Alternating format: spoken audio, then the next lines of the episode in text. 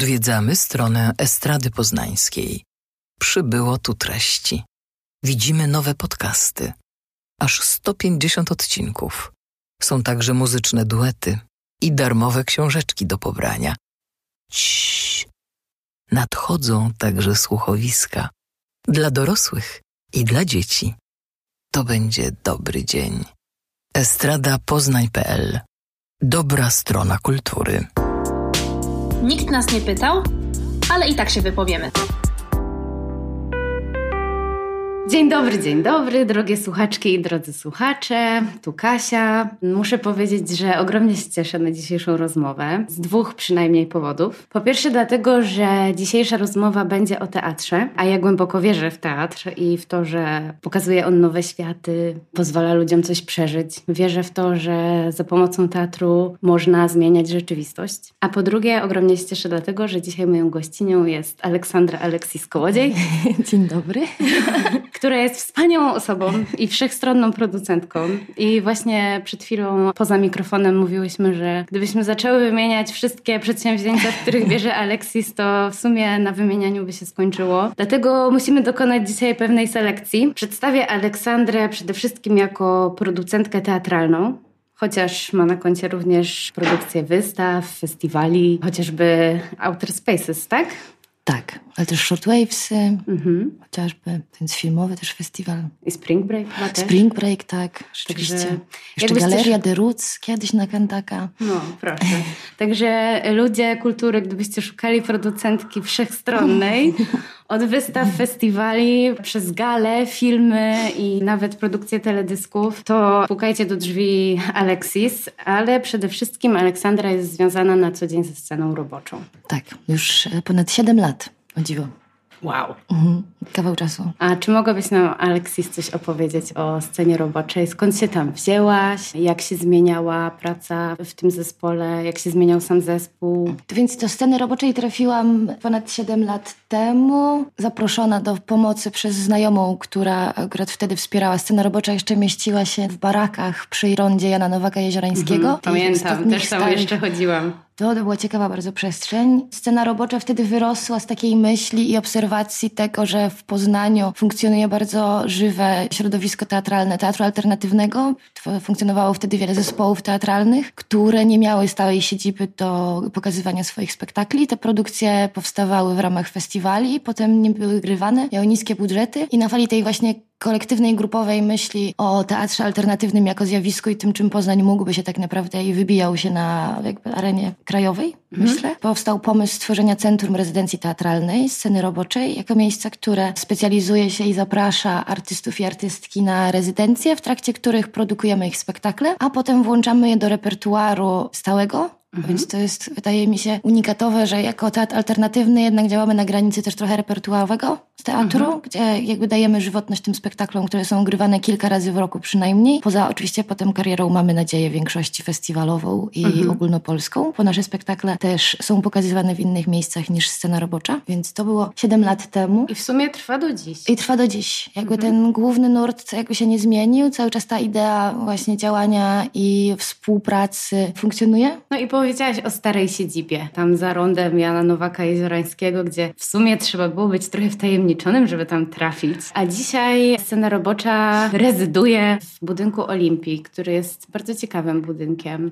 Tak, w dawnym budynku dawnego kina Olimpia, bo chyba budynków Olimpii jest kilka, jest szereg w ogóle w mieście, no. tak jak basen. Mhm. To też jakby kilka osób dzwoniło często z pomyłkami jakby do nas w sprawie, dlatego przypominam. A w baraku, w baraku z kolei przychodzili do nas osoby kupując odzież roboczą do sceny roboczej chcieli, która była naprzeciwko jakby w innym budynku, więc zawsze jakieś skojarzenia inne z miejscami. No więc zmiana była ogromna. 3-4 lata temu udało nam się uzyskać od miasta, wynająć przestrzeń budynku, który jakby jest opustoszały i wprowadzić się tam, dokonać remontu i po kolei, powoli, stopniowo próbować też ożywić jakby całą tę przestrzeń. No i nagle przenieśliśmy się z baraku, gdzie nasza sala teatralna miała 3,5 metra wysokości, jak na teraz to jest nic, biorąc mhm. pod uwagę podwieszane reflektory. Mhm. Dalej miała 80 metrów, była cała czerwona i mieliśmy w niej kominek, także zimą pierwsze półtorej godziny pracy to było rąbanie drewna i rozpalanie w kominku, zanim można było zacząć przejść do myślenia o spektaklach teatralnych. Teraz przenieśliśmy się, gdzie mamy ponad 800 metrów kwadratowych, dwie duże sale, przestrzeń do jakby mieszkania, salę warsztatową, całą infrastrukturę już dużo poważniejszą, która mhm. pozwala nam na zupełnie innym poziomie pracować. Ale myślę, że to też w ogóle ciekawe, że musieliście na początku rąbać drewno. Jak przyszliście do Olimpii, to też zanim założono cieplik, trochę było zimno. Ale... Minęły dwa lata, no. odkąd się pojawiło ogrzewanie. Więc... ale wam nie było to straszne, bo mieliście już takie doświadczenie, że... Zahartowani, że w tej było... alternatywie jednak mm może ma mniejsze trochę oczekiwania, a raczej potrzebę po prostu tworzenia przestrzeni do działania i to mm jest najbardziej mobilizujące, a już te mhm. warunki to się tworzy później. No właśnie, ja tak sobie myślę, próbuję zacząć jakiś wątek, bo jest strasznie dużo treści, które bym chciała z Tobą poruszyć, ale myślę, że chyba najlepszą metodą będzie opowiedzieć trochę o kilku spektaklach i opowiadając o nich, nam się też wyłoni trochę większy obraz tego, jaki rodzaj teatru scena robocza pokazuje. Tak? Będzie łatwiej, tak, bo ja się tutaj bardziej właśnie w robieniu rzeczy specjalizuję niż w mówieniu o nich, więc może przy okazji Do roboty. O, o robocie wyjście co nieco więcej. Dobra. Pierwszy spektakl, o którym no, muszę powiedzieć, bo, bo nasz podcast sobie ma taką etykietkę, że jest dziewczyński i feministyczny. Mhm. No to pierwszym takim spektaklem, o którym chciałabym z Tobą porozmawiać, jest spektakl, który nazywa się Dziewczyny opisują świat. I jako jakby tytułem wstępu powiem, że jak dla mnie ten spektakl był bardzo ciekawy, przede wszystkim dlatego, w jaki sposób powstał. Bo powstał w taki sposób, że zaproszono, można powiedzieć, do takiego open calla w pewnym sensie. Zaproszono do nadsyłania fragmentów swoich pamiętników dziewczyny. Czy... Tak, a nawet całości swoich pamiętników. Całości. Aleksandra mhm. Jakubczak, reżyserka mhm. spektaklu, wychodząc od swoich własnych doświadczeń i pisania pamiętników, będąc młodą dziewczyną, na warsztat wzięła na początku oczywiście swoje teksty i swoje pamiętniki, a potem w ramach właśnie ogólnopolskiego Open Calla wysłaliśmy zawołanie o nadsyłanie mhm. swoich pamiętników, co było bardzo jakby kontrowersyjne momentami. Z jednej mhm. strony spotykałyśmy się z dużą chęcią i ludzie naprawdę z całej Polski nadsyłali nam swoje notatniki. Mhm. Jakby duża część spektaklu jest oparta na siedmiu siedmiotomowym pamiętniku mhm. jednej z kobiet, które nam przysłał niesamowite. Ja pamiętam, że chciałam nawet wysłać, ale potem przejrzałam te pamiętniki i stwierdziłam, nie, no to jest za dużo no takich, właśnie. że już jednak mieszkam w Poznaniu, Poznań jest taki malutki. Za dużo odniesień bezpośrednich. tak, tak. tak, no dużo było właśnie. Z drugiej strony niektórym zdawał się ten pomysł strasznie kontrowersyjny, że w jakiś sposób w ogóle mamy czelność pytać o takie intymne rzeczy, które z założenia mhm. są pisane do szuflady. No i właśnie ten spektakl rozbraja ten moment i chyba też tę wstydliwość i, i tę całą kulturowo gdzieś systemowo nazywane naiwnością, infantylnością, jakby dziewczęcą, a wyciąga nagle i daje przez to pokazanie na scenie całej tej wrażliwości i różnego rodzaju emocji, rozważań jakby dziewczyn, które dojrzewają. Te pamiętniki obejmą okres chyba od siódmego roku życia do już jakiejś takiej nastoletniości, praktycznie dorosłego momentu i właśnie... Aj, zacięłam się. Chyba daje głos dziewczynom, nie? I daje przestrzeń do tego, żeby opowiedzieć o takim w sumie uniwersalnym doświadczeniu, jakim jest dorastanie, które jest trudnym momentem, bo nagle też gadałyśmy o tym ostatnio z Agnieszką, że, że dorastanie jest, bywa często traumatyczne wręcz, że nagle z takiego dziecka słodkiego, nad którym wszyscy się tam dziu, dziu, dziu i się tam, wiesz, po prostu rozpływają nad dzieciakami, stajesz się takim brzydkim kaczątkiem, mhm. takim trochę nieporadnym, zmienia się twoje ciało, zmienia się twój głos, szaleją w tobie w ogóle emocje, których nie potrafisz czasem okiełznać ani nazwać. I ten spektakl jak dla mnie jest o tym, jest w ogóle mega wzruszający wzruszający. Ja pamiętam, że miałam łzy w oczach, jak siedziałam. No ja płaczę za każdym razem, mimo że widziałam go już chyba no. siedem razy. To są takie momenty, w których nie mogę się powstrzymać właśnie przez to. Ale ten, to wzruszenie to jest też dla mnie taki rodzaj ulgi, mhm. jakby, które puszcza po prostu właśnie. No jednak ta wrażliwość dziewczyńska,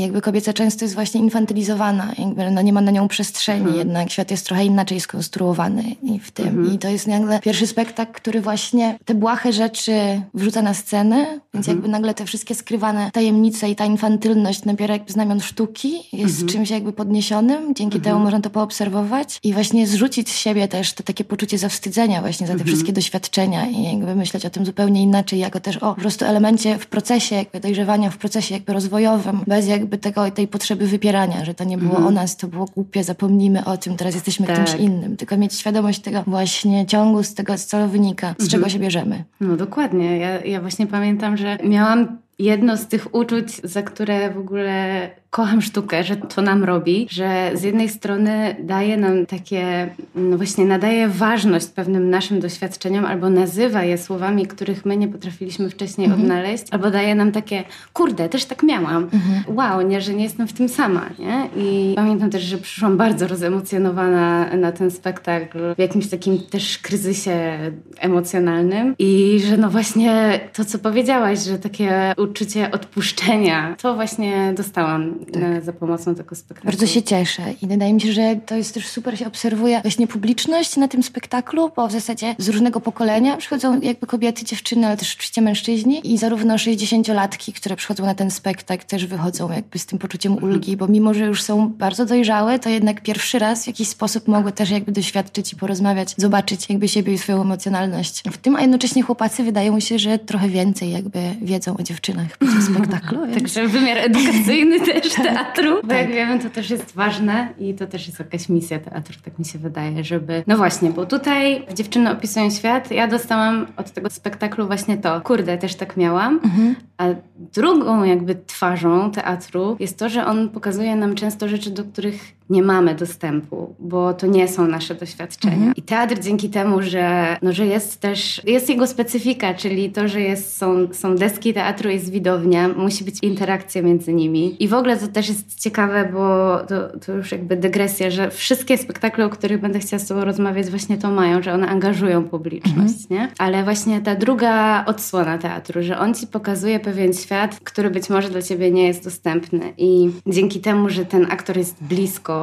że swoim głosem, swoim ciałem, swoją mimiką twarzy albo też tekstem, ale jednak będę się upierać, że to ciało na tej scenie jest mhm. ważniejsze niż tekst. On po, po prostu przekazuje ci coś i daje ci pewne doświadczenie, dzięki któremu się czegoś dowiadujesz, czego nie wiedziałaś wcześniej. Nie tylko o sobie, ale mhm. właśnie o rzeczach, o których możesz nie mieć pojęcia, bo ciebie nie dotyczą. I mhm. takim rodzajem spektaklu jest bromance który w ogóle fajnie, pokazywaliście chyba te spektakle, wydaje mi się, w tym samym czasie. Dziewczyny opisują świat, to był taki segment. Zostawiliśmy je ze sobą kiedyś, mm -hmm. tak, jakby w pewien, chyba dwa weekendy mieliśmy takie, że graliśmy je pod rząd, zapraszając mm -hmm. właśnie do, do zanurzenia się w doświadczenia jakby skrajnie przeciwne, tak. bo tutaj mamy dziewczyńskie pamiętniki, a z drugiej strony mamy w bromensie sytuację relacji uczuciowości jakby męskiej, niekoniecznie mm -hmm. heteronormatywnej, mhm. ale to też nie jest jakby wiodące, a jednocześnie wychodzi o i rozbraja z kolei bliskość uczuciowość i emocjonalność jakby między mężczyznami, też właśnie kulturowo wypieraną, a, mhm. a, a tutaj jakby właśnie możliwości przyjrzenia się jej na scenie. I w ogóle oba te spektakle obejrzałabym z przyjemnością jeszcze raz. Naprawdę. Bromance też mnie totalnie rozbroił, nie? Jest spektaklem, w którym jest wszystko to, o czym powiedziałaś, czyli są emocje, jest wrażliwość, no właśnie chłopięca i męska, mhm. ale niekoniecznie heteronormatywna. No i jest właśnie to ciało, bo Michał Przybyła i Dominik Więcek, którzy są twórcami tego spektaklu i jednocześnie performerami w nim, a są na co dzień tancerzami, więc też super jakby korzystają z tego warsztatu swojego tanecznego, który mają, ale opowiadają tak bez zadęcia w ogóle i bez jakiejś takiej emfazy o mhm. rzeczach, które są mega delikatne i o miłości i też o trudach dorastania. Ja bardzo lubię też oba te spektakle, też wydaje mi się, że łączy je sposób, w jaki powstawały właśnie. To mhm. też dziewczyny opisują świat, tam nie był też przełomowy nowym spektaklem, no już było takich kilka oczywiście, ale co chwila przełom. Co jedną rezydencję, ale o tyle, że to była moja pierwszego rodzaju współpraca i też pierwsza taka sytuacja, w którym cały spektakl od początku do końca e, jakby zrobiły same dziewczyny, od muzyki, mhm. scenografii, scenariusza, warsztatów, jakby część aktorek, które gra w tym momencie w spektaklu też zostały zaproszone do współpracy na podstawie open calla i warsztatu, więc jakby mhm. Ola cały czas Jakubczak tworzyła taką sytuację właśnie otwartą, wkluczającą jakby do działania mhm. w tym, więc na tym poziomie to było bardzo ciekawe. No i to jest zrobiony spektakl też niskobudżetowo, małymi mhm. środkami, ale tak samo jak Bromance, gdzie Bromance jest laureatem konkursu Nowa Generacja Open Cola, no, do mhm. którego zapraszamy raz w roku do zgłaszania swoich projektów do nas. I oba te spektakle, tak jak wspomniałaś o tym, że Dominik i Michał są na co dzień tancerzami, mhm. więc też trochę mieli okazję właśnie wyjścia poza swoje te ramy, czy mhm. strukturę, czy, czy, czy rodzaj pracy, który wykonują i właśnie mimo niskich budżetów jednak zrobić coś, co wynika bardzo jakby ze środka, co jest jakąś super potrzebą po prostu za, za wzięcia głosu i opowiedzenia swojej gdzieś historii, więc to też jakby łączy mi mocno dwa te spektakle Tak, tak. ze sobą. Fajne zestawienie, naprawdę. Wzruszający weekend w teatrze. Naprawdę, no to jest, to nie wiem, to jest chyba to katarzis antyczna, stara, no jakby chodzisz i po prostu chcesz czy nie chcesz, zalewa cię po prostu fala emocji i to jakby nie jest przytłaczające doświadczenie, chociaż może być dla niektórych, wydaje mi się, bo naprawdę, no te spektakle, mówię, no posiadły taki jakąś, nie wiem, niesamowitą zdolność właśnie do tykania widza bez jakby tyrania go po ziemi, tylko jednak jakby tak czule grają na takich stronach emocjonalnych, Tak, bo nie? jednak szczerze ktoś się po prostu obnaża przed tobą na scenie i to jakby powoduje ten rodzaj gdzieś bliskości, wydaje mi się, że pozwala jakby wejść, jakby zobaczyć, że ktoś jakby rzeczywiście po prostu bezbronnie o wszystkim, co jest najdelikatniejsze, po prostu jest w stanie No. opowiedzieć, nie? I spotyka się z tym wzrokiem i co? I to chyba jest właśnie, ta moc może z tego właśnie płynie, że oba te spektakle w pewnym sensie są autobiograficzne, Mhm. nie? Czy też inspirowane jakąś biografią, nie? Że są właśnie przez to takie prawdziwe. Tak, trochę dokumentalne właśnie, też tak jak pamiętniki można nazwać, więc... No, więc polecamy.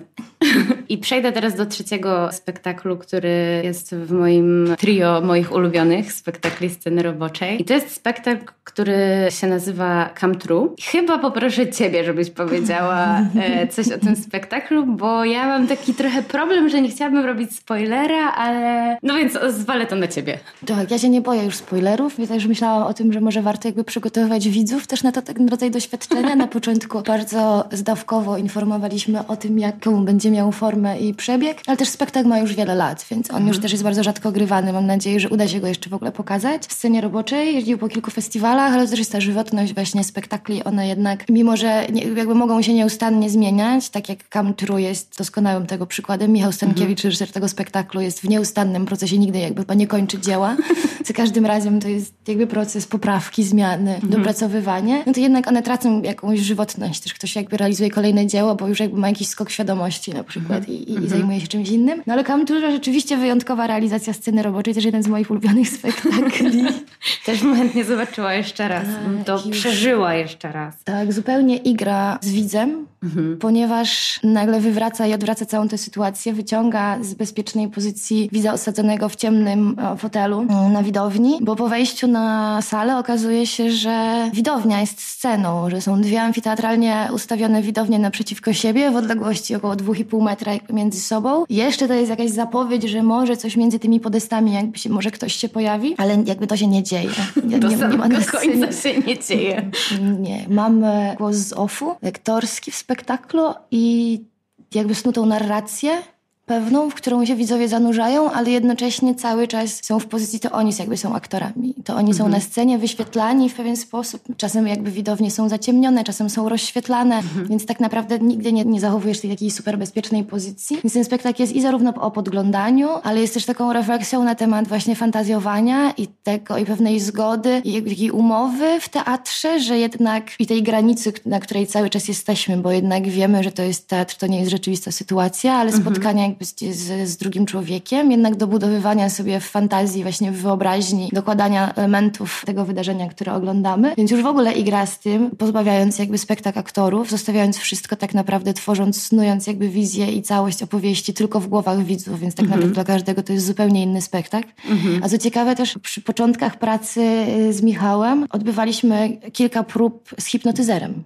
Wychodziliśmy w ogóle od pojęcia hipnozy w teatrze. Myśleliśmy o tym, żeby w ogóle widownię zahipnotyzować, jakby żeby nic się już zupełnie nie pojawiło. Jasne. Tak, mieliśmy w scenie roboczej nawet Grzegorz, hipnotyzer nas odwiedził i mieliśmy taką sesję hipnotyczną, w której oczywiście wydarzyło się to, że dwie osoby położyły się, zahipnotyzowane położyły się na, na krzesłach tylko tym fragmentem głowy i stóp i Grzegorz na tym usiadł, naprawdę działa.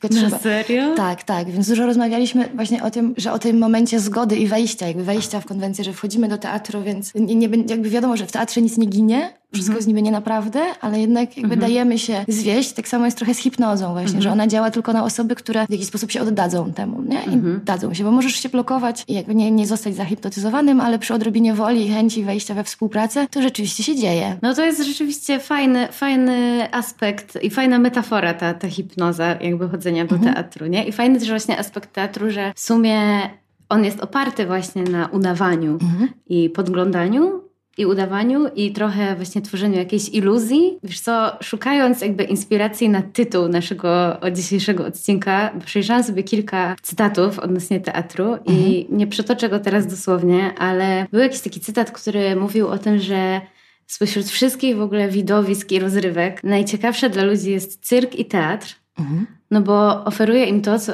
jakby z czego składa się tak naprawdę ich życie, czyli właśnie z grania, oszukiwania i podglądania. Mhm. I z błazenady. Także to jest w ogóle coś, coś mega fajnego. A wracając też do tytułu naszego dzisiejszego odcinka, mhm. czyli aktywna refleksja nad całą sobą, no to widzicie, moi kochani, wszystkie te trzy spektakle sceny, a myślę, że wszystkie tak naprawdę spektakle sceny oferują właśnie to, że jakby można się zastanowić nad całą sobą i poszerzyć trochę swoje pole widzenia o coś nie? Cieszę się, że tak czujesz. Tak czuję, no w ogóle wiesz, mogłabym wymieniać w nieskończoność, nie? Też to jest w scenie roboczej wyjątkowe, że stara się właśnie dawać głos jednak tym, którzy może go do końca nie mają, nie? W jakiś sposób osobom wykluczonym. Mieliście cały program queerowy, też mówię w czasie przeszłym, ale chyba też coś aktualnie się dzieje, czy nie? Współpracujemy ze środowiskiem queerowym również no. w Poznaniu. No więc, a też jakby dosłownie jakby oddaję głos spektakl osobom, które głosu nie mają, nie mów nikomu, nie? Mhm.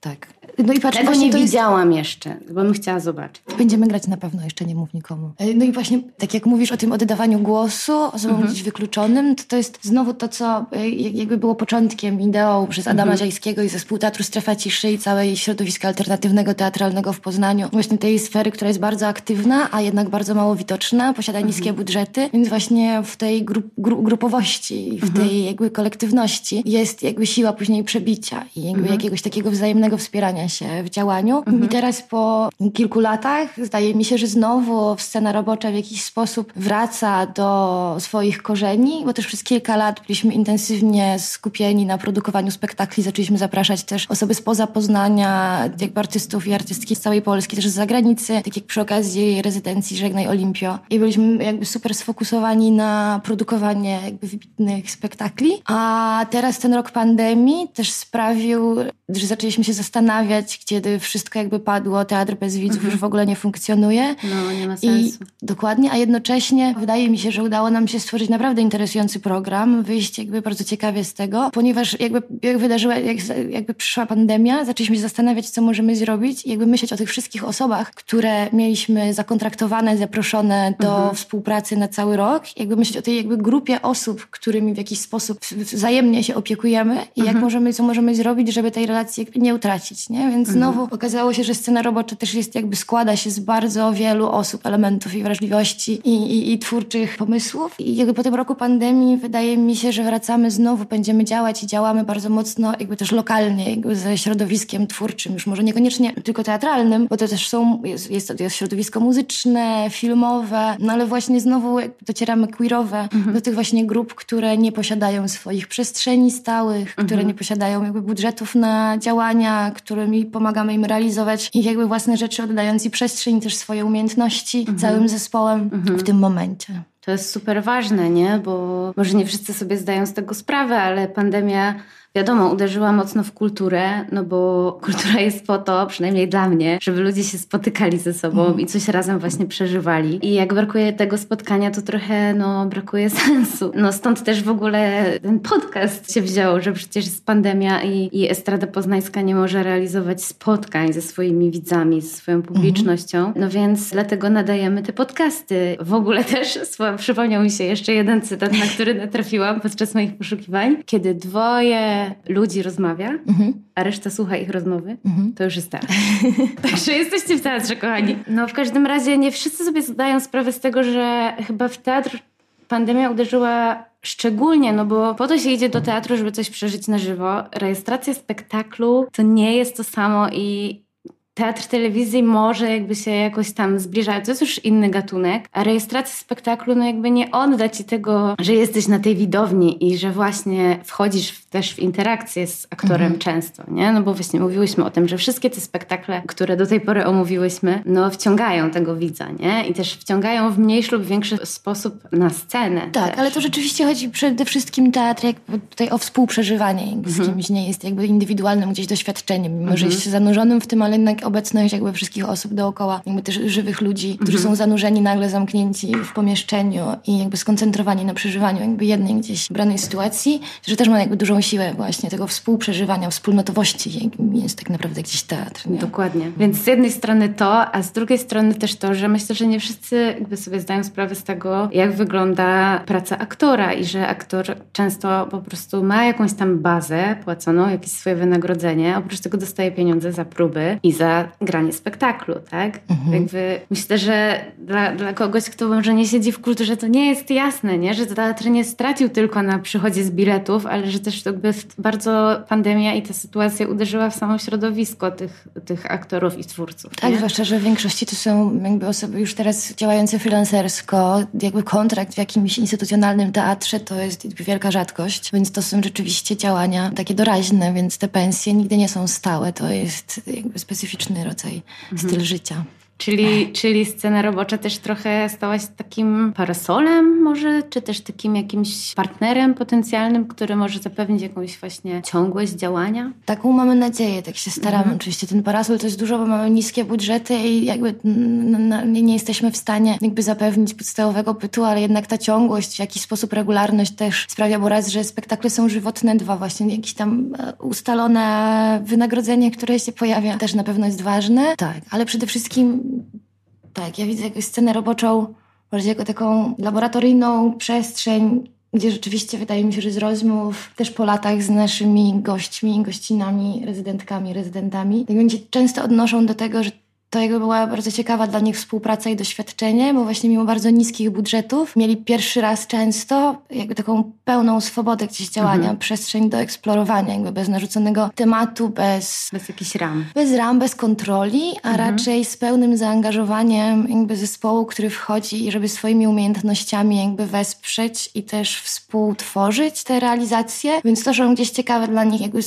mam, mam nadzieję i z tego, co słyszę, właśnie doświadczenia polegające na tym, żeby jakby wejść naprawdę w to, co potrzebujesz jakby zrobić, nie? Co, mhm. co akurat jest dla ciebie ważne i też często testujemy różnego rodzaju metody, przekraczamy jakby granice teatru właśnie, tak jak w Camtru. I to też jest jakby eksperimentalna po prostu gdzieś czasem mhm. scena. Czyli właśnie z jednej strony ta rezydencyjność daje no właśnie taki trochę parasol, bo można w scenie no trochę zamieszkać. Mhm. Ma się dostęp do sprzętu, do przestrzeni, do właśnie zespołu produkcyjnego, który też jakby wchodzi i tak jak mówisz, ze swoimi umiejętnościami, z wiedzą, ze swoimi tak. pomysłami często. Oczywiście na różnych poziomach. To też się nie dzieje mhm. zawsze. To jest jakby otwarte. Też jakby to dawanie swobody polega na tym, że się nie narzucamy. Mhm. Jakby to różnie, na różnym poziomie przebiegają te rezydencje w różny sposób. Mi się też zdarza w niektóre jakby wchodzić bardziej, w niektóre tylko obserwować i gdzieś jakby otaczać opieką właśnie, ale na przykład jakby też kolejne, jeszcze się odniosę raz do pandemii i spektaklu i, i realizacji, która też była bardzo rozwojowa jakby dla całego zespołu sceny roboczej, czyli to była ta rezydencja, która trwała w momencie, w którym zaczął się lockdown i to był spektakl Agaty Baumgart i Olki Matlingiewicz, Dzieci Saturna. Nosiłyśmy się ponad rok jakby ze zrobieniem tego spektaklu z Agatą. Rozmawialiśmy rozmawiałyśmy już wcześniej i ona chciała przyjrzeć się tematowi kryzysu zdrowia psychicznego wśród osób mhm. dojrzewających. No i jednocześnie jeszcze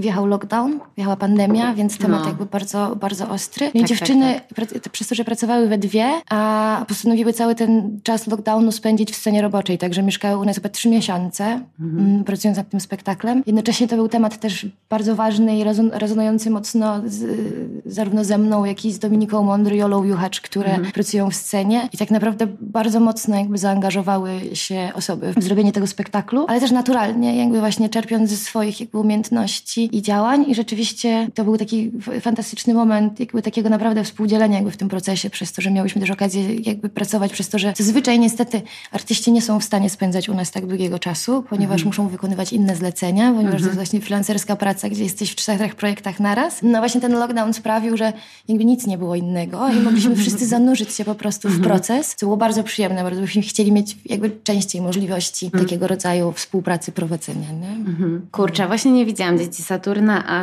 to, co powiedziałaś, że szczególnie w czasie lockdownu, no przynajmniej ta kwestia zdrowia psychicznego jest mega ważna. Przynajmniej tak. ja mogę powiedzieć jakby z własnego doświadczenia, że mnie lockdown i ta sytuacja pandemiczna kompletnie jakby rozbiła, na, mhm. no, zostałam po prostu położona na łopatki, więc mam nadzieję, że dzieci Saturna też będzie można Oczywiście. jeszcze zobaczyć, żeby to może jakoś przepracować. Oczywiście, a jednocześnie e, zapraszam na stronę dziecisaturna.pl, bo to mhm. już była pierwsza realizacja online. Wiedziałyśmy, że nie mhm. pokażemy tego spektaklu na żywo, więc spektakl składał się naprawdę z dwóch elementów, gdzie właśnie to był tak ważny temat i jakby dziewczyny i jakby zespołowo został zrobiony tak duży research, jakby zebranych tak dużo materiałów też dokumentalnych, rozmów z osobami, które przechodziły tego typu sytuacje, że na poziomie takim badawczym ciężko było się pogodzić z myślą, że to będzie tylko realizacja jakby spektaklowa, którą można zobaczyć, więc tak naprawdę w trakcie tej rezydencji powstała strona internetowa, która jest hipertekstem, mhm. która zbiera jakby wszystkie te historie mhm. jakby osób, jest stworzona na mapie planet Saturna, księżycy Saturna, do tego wow. Jako metafora właśnie też gazowego olbrzyma.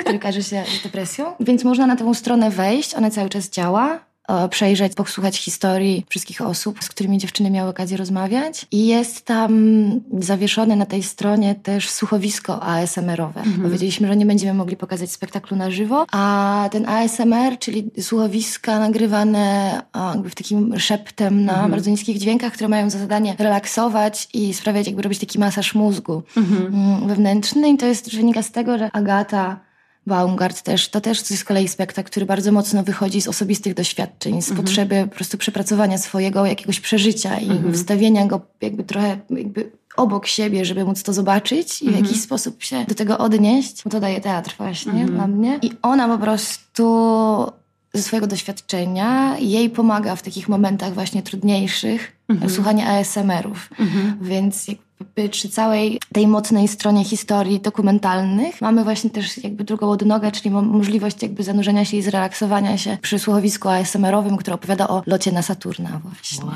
hmm? I teraz tak, i teraz po pandemii ten spektakl zmienił się właśnie w taki koncerto-słuchowisko, jakby na żywo grane z muzyką na żywo przez, przez duet And Romantic Horses, dziewczyny wow.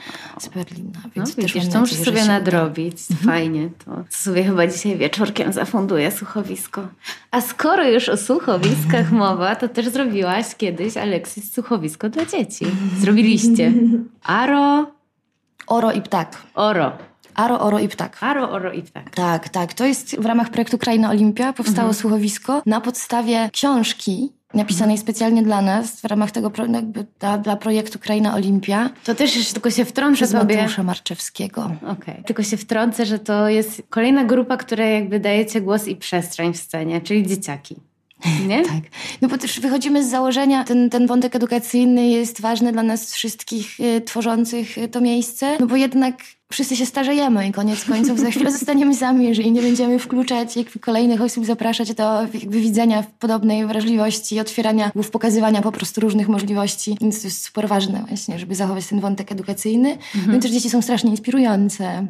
nie mają jeszcze wielu jakby blokad społecznych, zwłaszcza około czwartego roku życia, mhm. które rozbrajają wszystkie mechanizmy bardzo łatwo.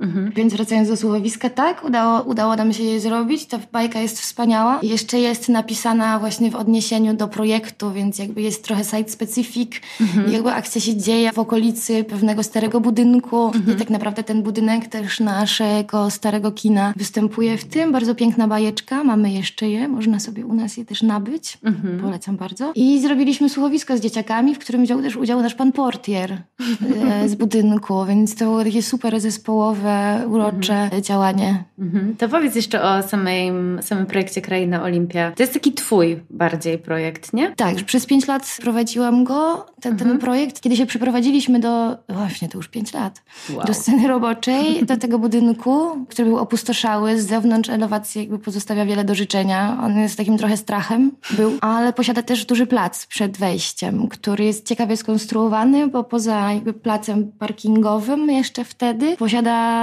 takie dosyć duże trawniki z drzewami na zasadzie takich wysp podniesionych jakby trochę wyżej niż sam, sama przestrzeń ta do poruszania się, który był w fatalnym stanie. Był go wychodkiem dla piesków albo jakimś po prostu ciemnym parczkiem. Mhm. Nie. I stwierdziliśmy wtedy, zależało nam też na tym, że pojawiamy się w nowym miejscu, nie mamy zbudowanych żadnych relacji jakby z sąsiadami, jednak w nas jest chęć tego, że jakby zapraszania jakby do tworzenia, do odwiedzania nas. Mhm jak najszerszego. No i chcieliśmy coś zrobić jakby na tym placu i, mhm. i w jakiś sposób też się zaprzyjaźnić i poznać jakby z lokalnymi mieszkańcami, więc mhm. stwierdziliśmy z założenia, że najłatwiej będzie właśnie robić to na zewnątrz, jakby pokazywać się, gdzie można zajrzeć, jest trochę bezpieczniej, nie trzeba się, jakby, to nie jest jakby pełna decyzja do wejścia mhm. w jakąś obcą przestrzeń. Tu też ważna, bardzo ważna y, postać, osoba to Magda Starska, z którą projektowałam pierwszą krainę Olimpia, która ma jakby jest cudowną artystką, ale ma też fenomenalne podejście do dzieci, jest cudowną mamą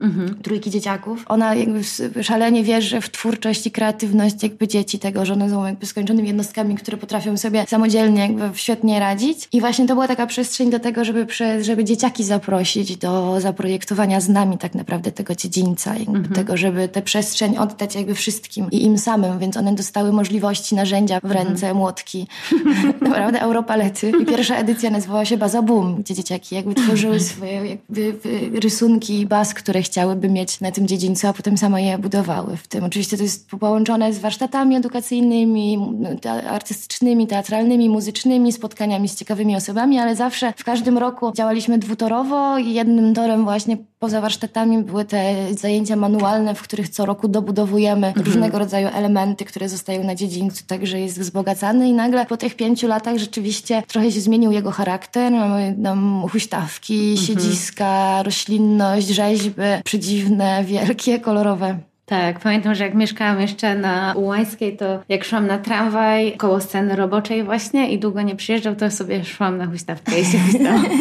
w ogóle uwielbiam To jest też e, ciekawe, to jest dwa sznurki i kawałek deski, a po prostu pięć lat codziennie jakby ktoś z tego korzysta. Nie ma takiego dnia. Korzysta, nie? I mhm. codziennie ktoś się zatrzymuje, także to mhm. też jest fajna, fajna sprawa, rzeczywiście takie zaproszenie do tego, żeby do Olimpii wejść. No dobra, Ola, jeszcze może na koniec jedno pytanie, mm, bo mi się wydaje, że wiele razy w naszym naszej rozmowie padło słowo współpraca, zespół, kolektywnie, razem, współ, wkluczać, włączać i tak dalej. Opowiedz coś o swoim zespole. Zadałam Ci na samym początku pytanie o scenę roboczą i właśnie o to, co się w niej zmieniło i też na przestrzeni lat Ty masz no, jako jedna z niewielu możliwość zaobserwowania tego przez te wszystkie lata, tak, nie? no dłużej pracuje tylko Adam Ziajski, który zakładał scenę roboczą. no, za, za długą mamy relację, już ponad 7 lat współpracy. No i też jakby przez długi czas właśnie do sceny roboczej, że, że zespół sceny roboczej był zmienny. Jakby sobie zaczynały pracować, przystawały, wymieniał nam się zespół, zwłaszcza na jakichś stanowiskach PR-owych. Aż od pewnego czasu daje się zauważyć właśnie te zmiany, że już nie tylko te dochodzące zespoły artystyczne, które tworzą nam program, jakby narzucają pewien ton, gdzie poza jakby dwoma osobami na stałe pracującymi jest, jest zorganizowana ta praca, to zaczęliśmy powiększać zespół i udało się jakiś czas temu dojść do takiego momentu, że mamy już stały zespół pracowniczek i pracowników, złożony w tym momencie z siedmiu osób, co mhm. jest chyba najwięcej jakby w historii sceny roboczej. Od kilku miesięcy, zwłaszcza gdy doszedł do nas Grzegorz i Krystian, jako nasi wspaniali techniczni, mamy już, mam poczucie, że mamy wreszcie jakby taki stabilny, mhm. o to jest dobre słowo, stabilny jakby zespół osób zaangażowanych na równym poziomie. Mhm bardzo posiadających bardzo różne umiejętności, ale rzeczywiście zdarzyło się ten zwrot, że tak jak zawsze staraliśmy się tworzyć dla artystów przestrzeń do samorozwoju i jakby swobody, mhm. to teraz to się daje zauważyć jakby między nami w zespole, że też mhm. stwarzamy sobie coraz więcej przestrzeni do tego, żeby jakby wzbogacać, tworzyć tak naprawdę to miejsce i to, tę scenę roboczą, nadawać mhm. mu ton, jakby to jest jakby związane z, totalnie z naszą wrażliwością i naszym mhm. poziomem jakby zaangażowania w to. I teraz wydaje mi się, że każdy z nas jakby to jest też nasz plan na ten rok, no bo jednak cięcia budżetu budżetowe sprawiają, że nie możemy zrealizować jakby założonego w pełni programu, ale mhm. zostawiliśmy sobie bardzo dużo przestrzeni teraz też na to, żeby i twórczo, i zespołowo właśnie dzia działać i dzielić się swoimi umiejętnościami też wychodzącymi, wykraczającymi poza teatr i organizować te prace na nowy sposób. Super. Ale że dziewczyny zdecydowanie. Ja nie, ja to jest trudne do opowiedzenia, bo ja mam trochę to zaburzone. Tak, tak jak się cieszyłam, że dziewczyny opisują świat, to jest spektakl zrobiony przez same jakby laski, bo mnie to po prostu napędza jakby do działania, nie? Mhm. Jakby w tym. Oczywiście mamy zespół w tym momencie, mamy czterech chłopaków i trzy dziewczyny. Mhm. Wcześniej była jakiś tam przez chwilę, mhm. mieliśmy, mieliśmy jakąś przewagę liczebną. liczebną. Ale tak, zdecydowanie za trzon komunikacyjno-producencko-kuratorski głównie są odpowiedzialne dziewczyny w tej przestrzeni, więc to jest taka trochę, trochę się nie czuje tej płciowości po prostu u nas. O. Że to masz zaburzone, że to jakby nie jest tak, istotne. Tak, po prostu tak. kto jest dziewczyną, a kto Dokładnie. jest chłopakiem. Ostatnio się śmialiśmy, że z Krystianem, że ja dostałam jakieś trudniejsze zadanie techniczne przy rozwijaniu, bo jestem po prostu wyższa. Jakby gabaryty mamy mega podobne, więc nawet jakby w tych kwestiach technicznych jest trudno wyczuć te różnice. spoko. I, I że mamy to, tę płynność, jakby niby każdy zajmuje określone stanowisko, ale jednocześnie już od jakiegoś czasu wszyscy bardzo no, wspieramy się w swoich działaniach i w swoich obszarach, jakby wchodzimy, wy, wykraczamy poza swoje sztywno zapisane jakby w umowach obowiązki. To też nie funkcjonuje w scenie roboczej, nie? Także No to super. Fajny model współpracy. Wespół w zespół. no, udaje się lata jakby różnego rodzaju zmian, więc w tym momencie wydaje mi się, że po tych siedmiu latach jest też jakiś taki rewolucyjny czas i, i zmiany sceny roboczej. Że będzie super rok. No to powiedz jeszcze o rezydencji, którą ogłosiliście dzisiaj. A mamy tak, dzisiaj ogłosiliśmy naszą pierwszą rezydentkę w tym roku i będzie to Magda Szpecht, która na warsztat weźmie temat pojawiający się, że będzie z kolei bieżący i aktualny, związany z sytuacją polityczną w naszym kraju spektakl. Uuu, to smutny będzie. Może dający ulgę, zobaczymy. Oby. w tym smutku. Ale rzeczywiście wychodzi, jesteśmy super na początku jakby pracy, ale punktem wyjścia dla Magdy było to zdanie i propozycja stworzenia pokoju do płakania jakby dla kobiet i jakby refleksji o tym, o Polsce jako pokoju do płakania i o spróbnym wyobrażeniu sobie wspólnym, jak taki pokój budować, jak on mógł To wyglądać. może się tylko, bo nie wszyscy mogą skumać, o co chodzi. Pokój do, do płakania dla kobiet, które mają rodzić dziecko ze śmiertelną wadą jakąś, Tak, tak? tak, tak, Przy wprowadzeniu całkowitego urodzić zakazu płód. aborcji to No. było jako pomysł Tak. na to, żeby poradzić Ulżyć. sobie z tym problemem, właśnie stworzyć pokój do płakania dla takich kobiet. No. Świetnie, thanks. Okej, i czy jest punkt wyjścia? No okej, dobrze. I praca się zaczyna, a jej efekty będzie można koniec- zobaczyć? W połowie kwietnia mamy premierę. Okej, no to liczymy na to, że już do tego czasu pandemia na tyle odpuści, że będziemy się mogli spotkać w scenie. Mam nadzieję No. też taką. Dobra. No to dzięki Dziękuję za bardzo. rozmowę i zapraszamy wszystkich do sceny roboczej. Ekstra. Nikt nas nie pytał, ale i tak się wypowiemy. Producentem podcastu jest Estrada Poznańska. Wszystkie odcinki znajdziesz na estrada.poznan.pl.